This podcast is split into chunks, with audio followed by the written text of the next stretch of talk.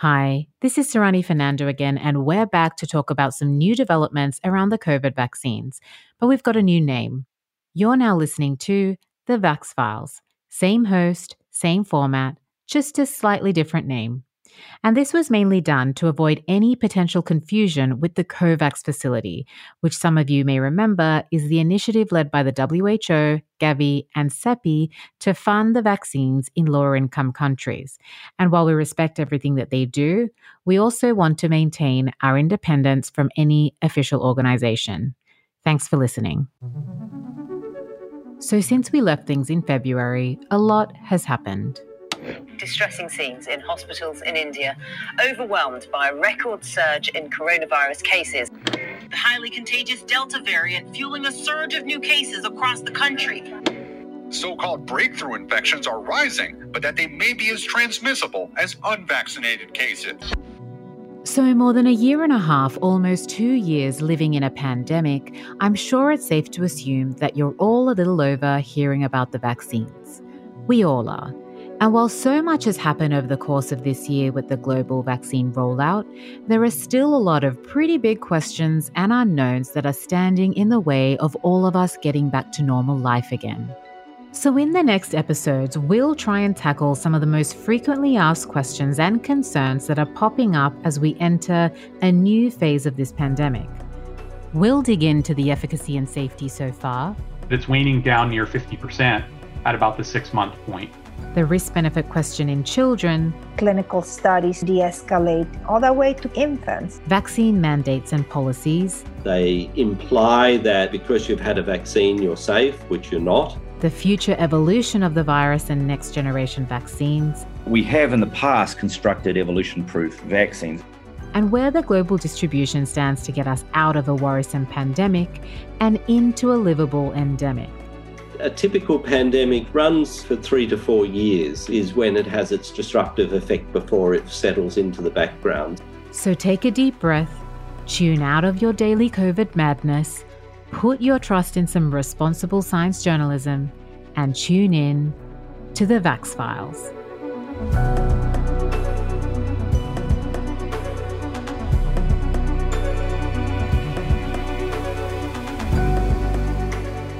So, in this new episode, we're going to try and get an understanding of how the vaccines have been working over the last year and how the changing landscape, notably the virus's evolution into the Delta variant, has put pressure on the vaccine's effectiveness. Now, we're going to get pretty deep into some real world evidence studies, so brace yourself. But first of all, let's just get a quick snapshot on where we stand today with the pandemic and how we got here over the course of the year. As of mid to late October 2021, there have been over 240 million cases and nearly 5 million deaths globally. Around 48% of the globe has received at least one dose of a vaccine, and over 6.8 billion doses of the vaccine have been administered. While we're seeing some rich countries reach 80% of their population fully vaccinated, some lower income countries, mainly in Africa, are seeing a stark contrast at only 3% of their population vaccinated. The emergence of the Delta variant, first found in India in late 2020, has now become the dominant and most infectious variant we've seen so far, and it's now present in over 160 countries. The Delta variant is posing real challenges for the currently used vaccines that were originally designed to protect against the original Wuhan variant. The virus is always looking to enable itself to be able to continue infecting the host, in this case, the human host. That was Dr. Maria Elena Bottazzi, the Associate Dean of the National School of Tropical Medicine at the Baylor College of Medicine in Texas. So, as we started, of course, putting barriers, whether they were non pharmaceutical barriers or whether we already, of course, started using vaccination, you know the, the virus wanted to make sure that they start adapting and maybe even looking for ways of immunoevade. So the virus should not be doing anything that interferes with its ability of binding to the receptor right? But it, it's certainly changing and maybe modifying a little bit its structure to indeed immune evade that neutralizing antibody that we, of course, want to produce when we either use the vaccine or even against the natural infection or even the cellular immune response. So if you notice that the, the surgence of the variants really came quite at the end of 2020, even though the virus has been mutating constantly. But the real variants of concern were really started to be identified right when we started rolling out the vaccines. There's always going to be pressure for more infectiousness, for more contagiousness. That was Professor Andrew Read from Penn State University, an evolutionary biologist who has studied pathogen evolution and vaccine effectiveness for over 30 years even from the get go, of course, the vaccines weren't perfect. So there was some levels of disease, even in vaccinated people. We now know that there is quite a bit of transmission, especially with Delta, from some vaccinated people. So that means that we have this phenomenon that we call breakthrough infections, which are really infections that are coming from people who've been vaccinated. But then on top of that, the question is whether some of these variants are causing additional breakthroughs. So some of them seem to be better at getting through vaccinated people and others. And obviously, Delta is the master of this. The good news is that right now, still, even though we, of course, are very aware that these variants are of concern and we need to increase the genomic sequencing and surveillance, and of course, increase vaccination, what we're seeing is that there's some really good examples where the vaccines currently are authorized still are very beneficial against these variants of concern. So that brings us to the question of are the current authorized vaccines actually working how we want them to? And how exactly are they working? And it's really a delicate question that requires a sophisticated response that's free from any sloppy or uneducated cherry picking of the data. So I thought the best person to tackle this monstrous question and all the little nuances without all of the bias has to be a biostatistician. So I brought back Professor Jeffrey Morris from the University of Pennsylvania to help us walk through some of the real world effectiveness data. I think it's really tricky to sort of pin down what is the degree of effectiveness and how has that changed over time. Now, Jeffrey has been knee deep in the statistical analysis of the literature, observational studies, and bold public claims, and he's been breaking it all down for the public in his own COVID data science blog. And I found this blog extremely solid and insightful. So he's going to walk us through some of the most important findings of published real world data and will help us put it all into context. I think it's very clear we're, we're getting a lot of data and the data is showing that the vaccines have strong effectiveness against severe disease and death, but they're still showing effectiveness in preventing infection and also reducing transmission. I think what's caused confusion is maybe some unrealistic expectations that when we saw early data suggesting 95% efficacy versus infection and 99% efficacy versus severe disease. I think there was a thought that the vaccines were going to lead to quick herd immunity and we weren't going to be seeing vaccinated people become infected. And the few that were, we would not be seeing severe disease. So once we started seeing a large number of vaccinated people getting infected and we saw people hospitalized, I think this burst a lot of people's bubble about what they expected from the vaccines. He said a large proportion of the public started to go to the extreme and infer that the vaccines weren't working, but from his read of the initial clinical trial data and just how vaccines work in the real world, nothing is really surprising. There's sort of extreme viewpoints of the vaccines are going to stop all infection on one extreme and on the other extreme, they just don't work. When the reality is, as in most cases, you know, truth is in the middle. So we'll try and break down what some of those middle truths actually look like. But first of all, let's tackle the now well publicized issue of breakthrough infections. When we started seeing more breakthrough infections that really were first evident in Israel, as we discussed in earlier episodes, Israel had a unique deal with Pfizer to supply the entire country with its vaccine really early in the pandemic, and that was in return for real world data on how its vaccine was working. And now we're starting to see some of the benefits of that deal. And I think from a data interpretation perspective, it was very tricky when we saw that to sort of unravel what is really happening with these breakthrough infections? Is it that the vaccine's effectiveness is waning so that over time it's not working as well? Is it related to the fact that the first people to get vaccinated were those that were oldest and most vulnerable, maybe the immunocompromised or the older people for whom the vaccines might not work as long, and also for the people who are healthcare workers and other essential workers that will have the highest level of exposure and be tested the most? Or is it because of Delta? That we have this new variant that we know is much more transmissible, 50% more transmissible than Alpha, and maybe two and a quarter times more transmissible than the original Wuhan variant. So it's really hard when we see breakthrough infections happening to disentangle all those factors and figure out what is really driving things. The answer, I think, to the question of which of those are driving the breakthrough infections, the answer is all of the above. They're they're all factors.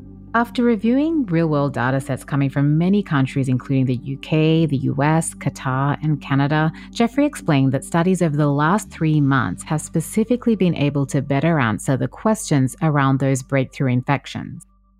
We've seen studies show that Delta does present unique challenges. It transmits more easily, it seems to reproduce in the body and spread very efficiently within the body and progress quickly. It seems to come with higher viral loads. So, we talk about higher viral loads a lot, and that just means how much of the viral particles are circulating in the blood during an infection. And for Delta, it's a key factor as to why it's so much more transmissible. All of those things are very challenging for the vaccine. And so, studies have shown vaccines having lower effectiveness versus Delta to some degree than other variants. So, the Delta effect does seem to be the new problematic chapter of this pandemic. And later in the series, we'll get a better understanding of how the Delta variant or other future variants might impact the future performance of vaccines. But first, let's understand how the different vaccines that we currently have are performing around 9 to 10 months after their first rollout.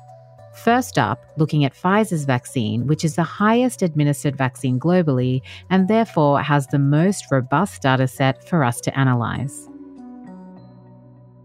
A number of studies have clearly shown that the vaccine effectiveness versus infection does wane for the Pfizer vaccine at five to six months. We now see a number of solid studies that have all found very similar results. One of them was a population wide study in Israel. And then there was one that just came out from the Kaiser Permanente health system out on the West Coast. So, this managed healthcare system in the US followed 5 million people that took the Pfizer vaccine, and they were able to track infections and how immune protection waned over time.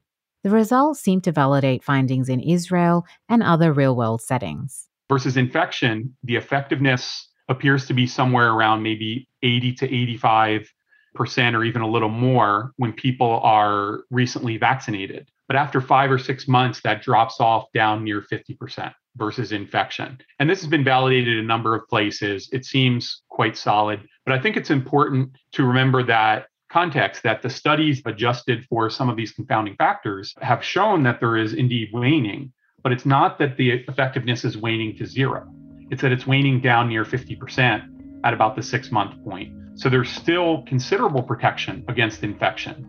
So I spoke with Dr. Nikolai Petrovsky again from Flinders University, who we heard a lot from in episodes earlier this year.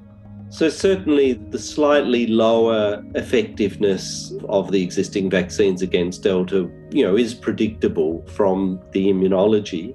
The uh, levels of neutralizing antibody that you see in subjects getting the vaccines is lower to Delta than it was to Wuhan. Not dramatically, but you know, two to three fold lower.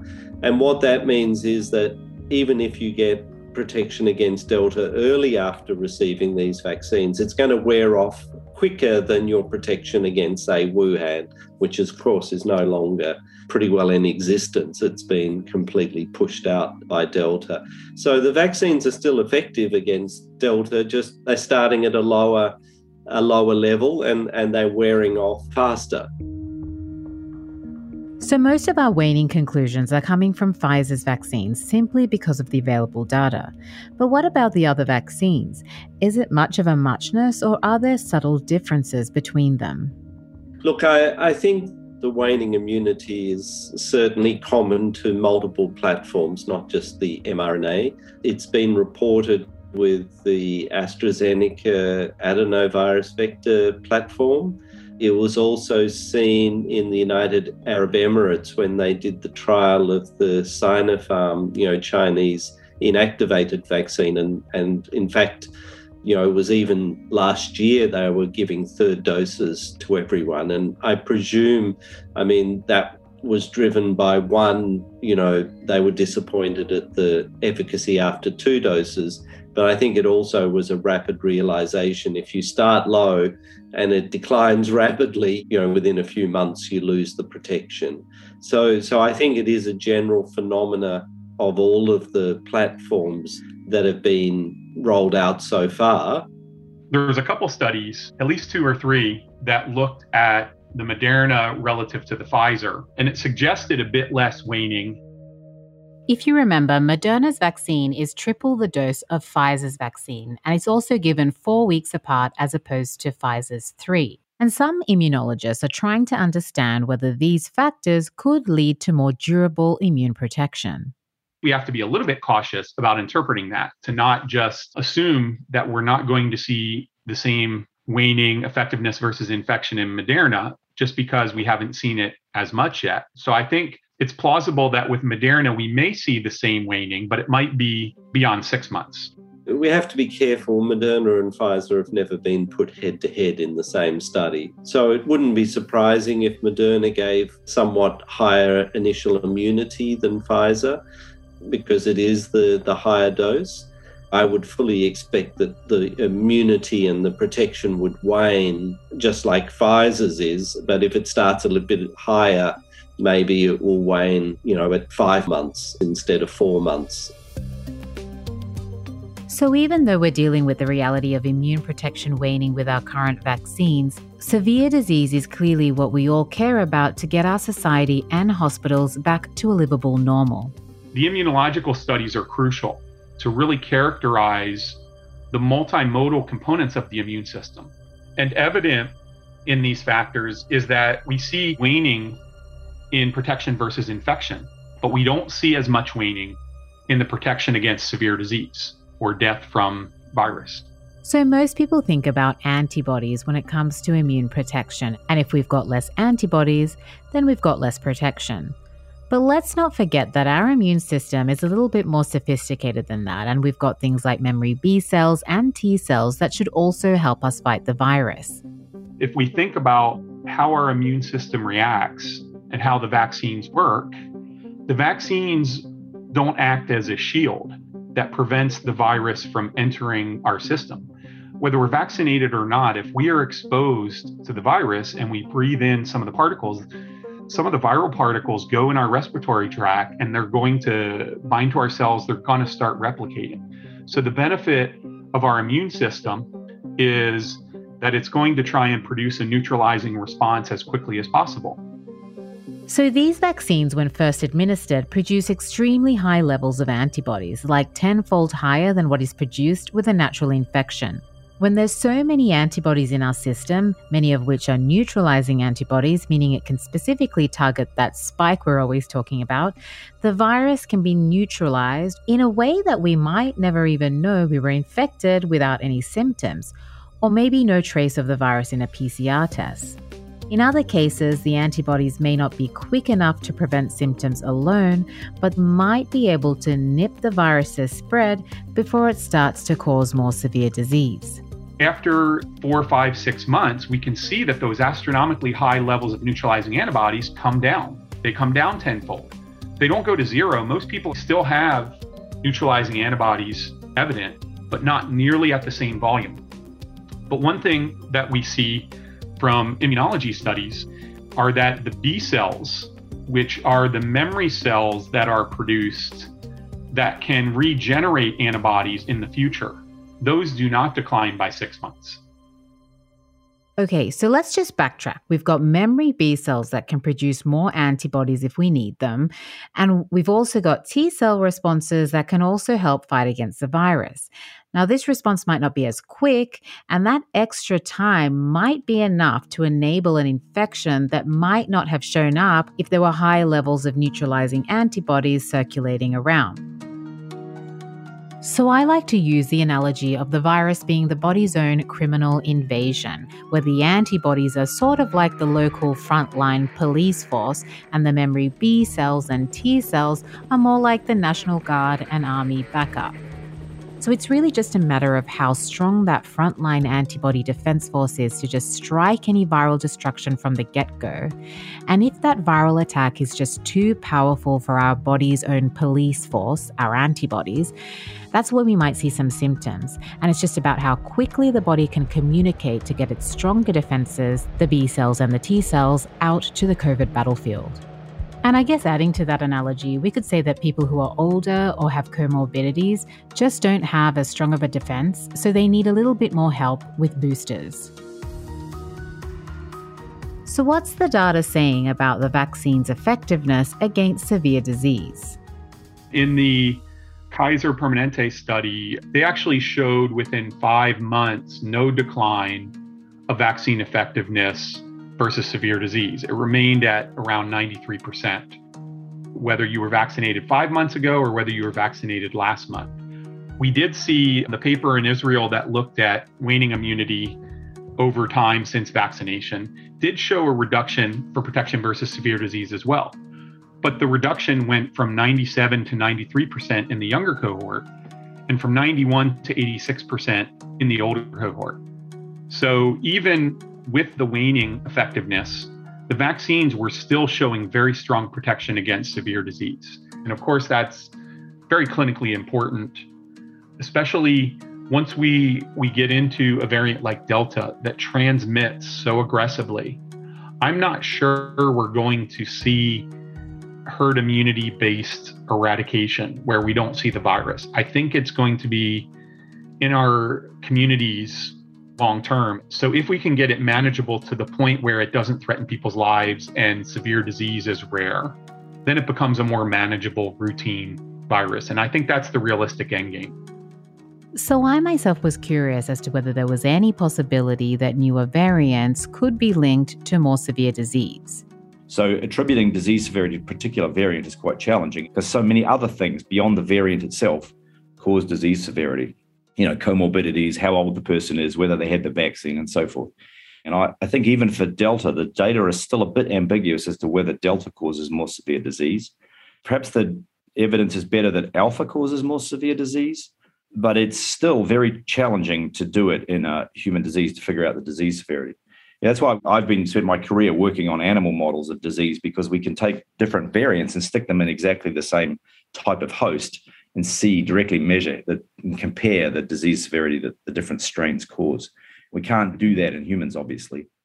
He mentioned that if there ended up being any positive relationship between transmissibility and disease severity, then that would be quite a bleak outlook for the future, as then we'd end up with variants that have higher case fatality rates that would particularly show up in the unvaccinated compared to current variants.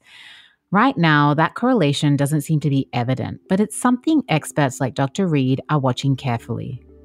I think that, you know, we're fortunate that the current vaccines definitely do work against Delta. And as you say, particularly at the level of serious disease and hospitalization and death, they're only maybe 10% to 20% lower effectiveness against Delta as they were against Wuhan but obviously it does open up a bit more of a gap. You know, we should be looking at ways to to address that going forward.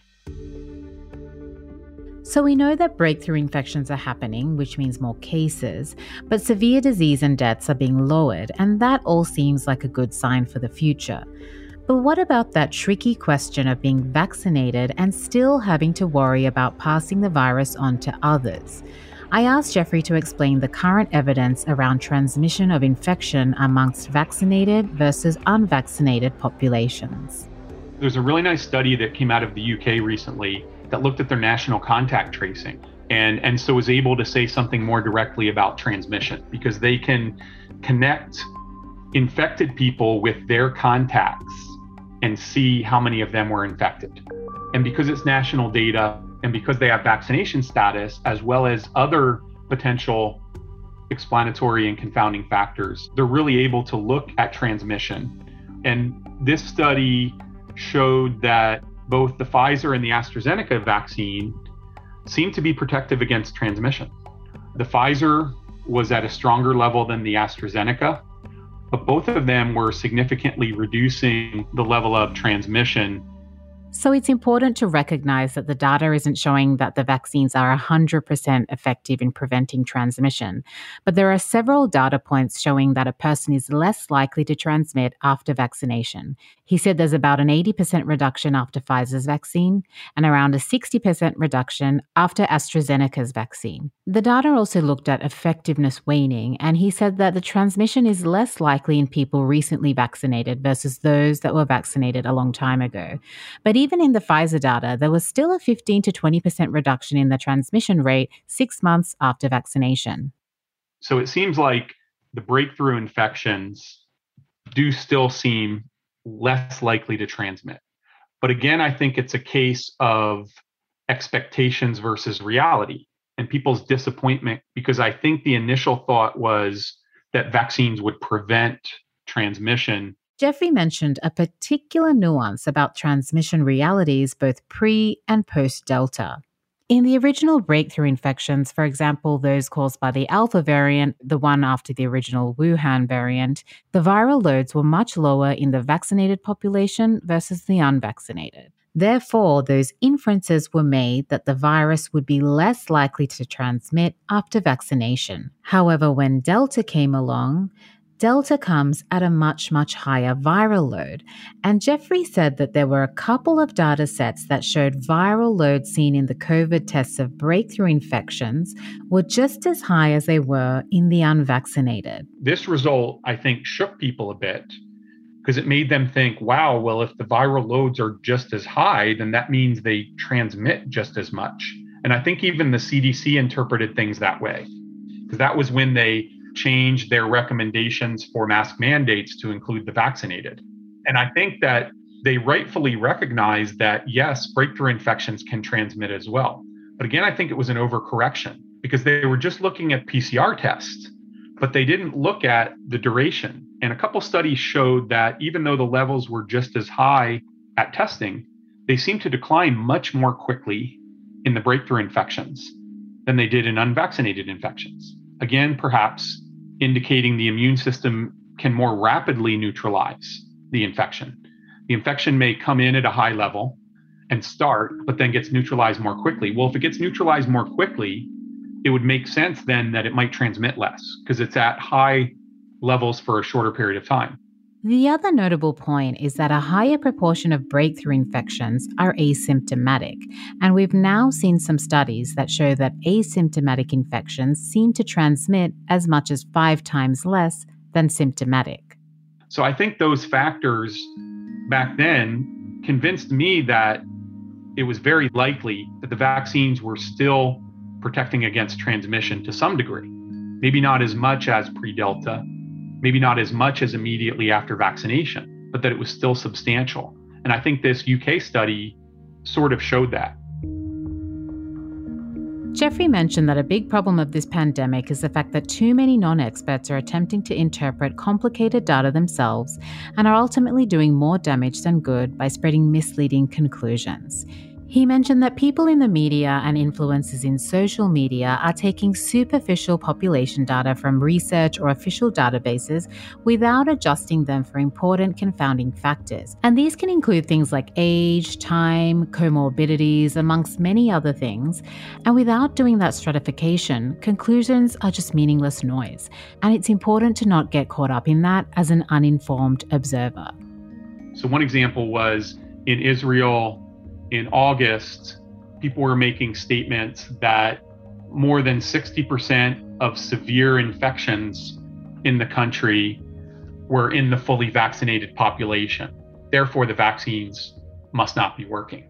And in that data, you can see simultaneously that it is true that almost 60% of the severe cases are in the fully vaccinated. And at the same time, the vaccine effectiveness versus severe disease in that cohort was 85 to 92% in all the age cohorts. So that seems like a contradiction that both of those things can be true. but they were both true. This goes into a bit of a deeper statistical discussion, and the misleading initial headline essentially didn't account for the much higher proportion of people vaccinated in Israel at the time. And once he accounted for all the different confounding factors that came with that in his analysis, he found that the rate of severe disease in the unvaccinated was three times higher than in the vaccinated. Now, there's a lot more to it. And if you're interested in getting down into the statistics and getting walked through it all by an expert, I strongly recommend that you go to his blog, which I'll link to on my website. But in essence, what he is saying is that when people cherry pick simplified summary data that hasn't been properly stratified or normalized, they can significantly distort the truth. And this has been happening a lot during the pandemic, with uninformed members of the public trying to interpret complex and multi layered scientific data. It's turned into a wild world of messiness out there, and I often steer clear of most things on social media. So, this is the episode of the current effectiveness of the vaccines, and there's so much more to discuss about future efficacy. Going forward, we hope the world is going to be more and more vaccinated. So, the pressure to adapt to get better at vaccinated people, not just people, but vaccinated people, that's going to grow. As of now, there hasn't been any mutation coming from vaccinated people, and the variants so far have emerged from the virus proliferating in unvaccinated people. We haven't seen any specific vaccine adaptation, but I do think that's probably only a matter of time. There's so much more to unravel on the future efficacy of the vaccines, and that involves the future evolution of the virus, the possibility of leaky vaccines, and how the next generation vaccines are going to be so important for the future. And we're going to discuss all of those issues in a later episode. So that's it for the real world efficacy episode of the Vax Files. I hope you enjoyed it, hope you learned something new and at the very least, have come away with a better understanding of how complicated analyzing this data really is. Thanks to my guests, Dr. Jeffrey Morris, Dr. Maria Bottazzi, Dr. Andrew Read, and Dr. Nikolai Petrovsky for sharing their thoughts and expert insights on this episode. We'll hear more from all of them in future episodes. Next episode, we move on to safety, a topic that is constantly coming up for debate and the main reason for some strong vaccine hesitancy. So stay tuned for the next episode of the Vax Files.